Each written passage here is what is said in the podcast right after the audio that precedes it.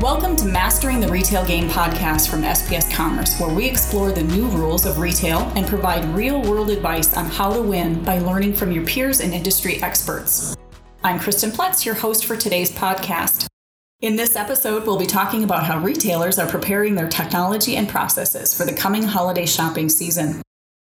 Throughout the year, retailers and their trading partners have been adjusting technology, processes, sales channels, and strategies with the goal of having everything in place in preparation for fourth quarter. Many organizations will actually designate a tech freeze in the weeks leading up to Thanksgiving, where they are freezing all changes to systems and usually only making exceptions for critical issues. That means by the end of third quarter, everything needs to be ready to go to avoid the risk of failure during the busiest shopping days of the year. So, July, August, and September are a common time for completing and fine tuning those updates before everything gets locked down for holiday. To discuss this in more detail, I've invited my colleague, David Verrett, to explore the process and critical factors involved. David is the Vice President of Retail Sales at SPS Commerce, and he's been here for close to 20 years, leading the teams who help retailers, distributors, and grocers perfect their trading partner relationships. Welcome to the show, David. Thanks for having me, Kristen. David, in past blogs and podcasts, we've talked about the seasonality of retail technology updates. We're nearing the end of the third quarter now, so retailers who are implementing technology changes are finishing them up before the big holiday shopping season. Would you say the back to school shopping season is a good time to assess how new technology or processes are performing? Absolutely. At this time of the year, order volumes are starting to increase, but not to the levels we'll see in the coming months. As you would expect, we are seeing people shop in a variety of ways, both in store and online. And so, for retailers who have made key investments in their omnichannel strategy, they are using this time to pilot the full range of order fulfillment models, such as buy online, pick up in store, dropship from their own inventory in their DCs or stores, and certainly working out the kinks in their direct ship from vendor to consumer fulfillment model. Getting this all tested and any associated change management processes worked out well in advance is essential for the holiday season. And the variety of volume of the way people are shopping is very similar between these two seasons, clearly with bigger volumes coming in Q4. So there's a lot of layers here. Let's unpack that a little bit. What areas should retailers be reviewing right now to predict how well their processes and systems are going to perform during the increased volume of the upcoming holiday shopping season? Good question. They, they really need to look at what is their weakest link in their current fulfillment processes. And for those processes still being handled manually, what are those manual processes impacting in terms of efficiency? So, do they have the required visibility and communication streams with their dropship suppliers and fulfillment centers in order to optimize inventory across the entire supply chain? Is one question. And if you're still deploying changes, are suppliers ready for these changes that still require maybe work and change management on their end? Have they determined and implemented the correct scorecarding metrics to secure the desired engagement levels required by all parties across the fulfillment process? And I know I've mentioned this before. However, is their confidence level that every possible inventory location across their supply chain can fulfill orders successfully in order to provide the desired customer experience? That's a lot to consider. What are the most common trouble spots where system and processes are likely to break down and cause a negative impact?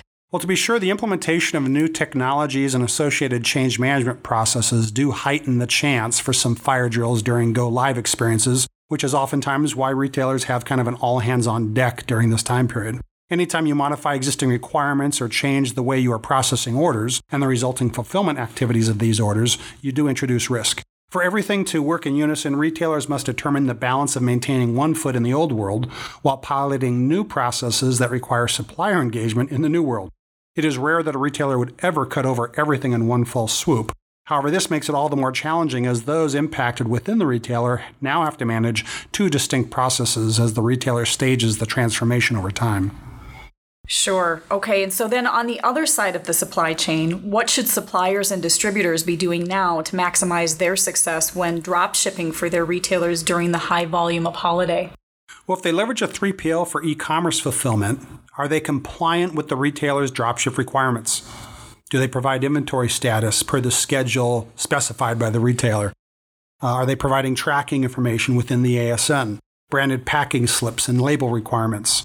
If they're filling all order types out of their own inventory, are they set up for success in terms of automation of communication, order and fulfillment processes, accurate inventory updates? For dropship, speed to order fulfillment and delivery are critical. Fulfillment centers no longer have the luxury of staging orders over several days to meet today's requirements. Orders must be shipped the same day they are received. The faster the better. Failing to do so can increase transportation costs as sellers turn to expedited shipping to keep customer satisfaction high.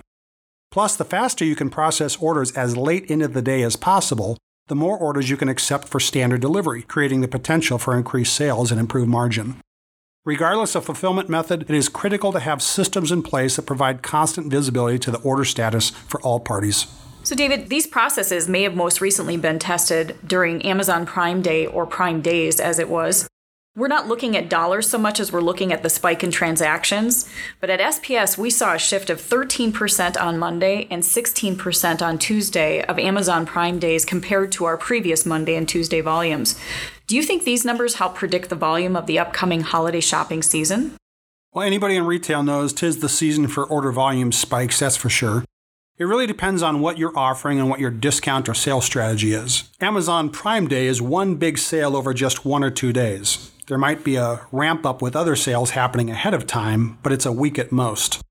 The holiday shopping season starts earlier and earlier, with Black Friday still being the official kickoff, followed immediately by Small Business Saturday and then Cyber Monday. But then it fits and starts until Christmas Eve. So I think there will be more volume spikes on those three days, depending on what type of retailer you are, and then probably just higher than normal sales for the following weeks.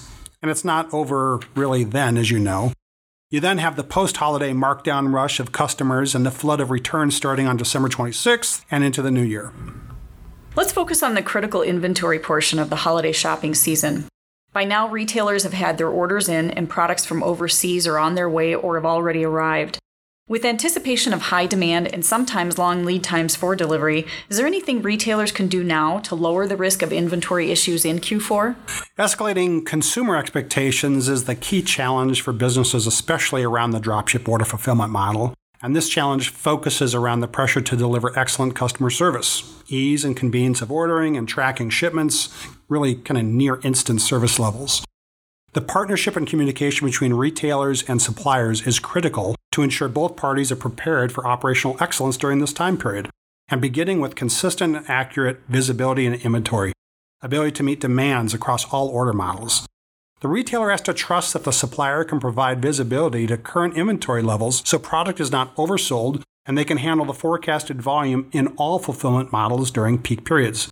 If you're planning to source additional trading partners or SKUs, Confirming the supplier has the ability to fully support order models with automation in order to avoid expansion of manual processes over this increased volume is essential. And last, define upfront how returns are going to be handled with the supplier. You need to have that established from the start. That's a great deal of information to consider, David. Do you have any other advice that you'd like to offer for retailers and suppliers as we close out today? Well, well certainly uh, you can implement technologies, process, communicate these requirements clearly. But to assume that the supplier is capable of stepping into these new order fulfillment models without fully vetting out the process and capability could lead to catastrophe. Putting the time and effort into these validations in advance will help increase the odds of a smooth holiday shopping season. This has been some great information, David. Thank you so much for sharing your expertise and joining us on the podcast today. It was great to be here, and thanks for having me.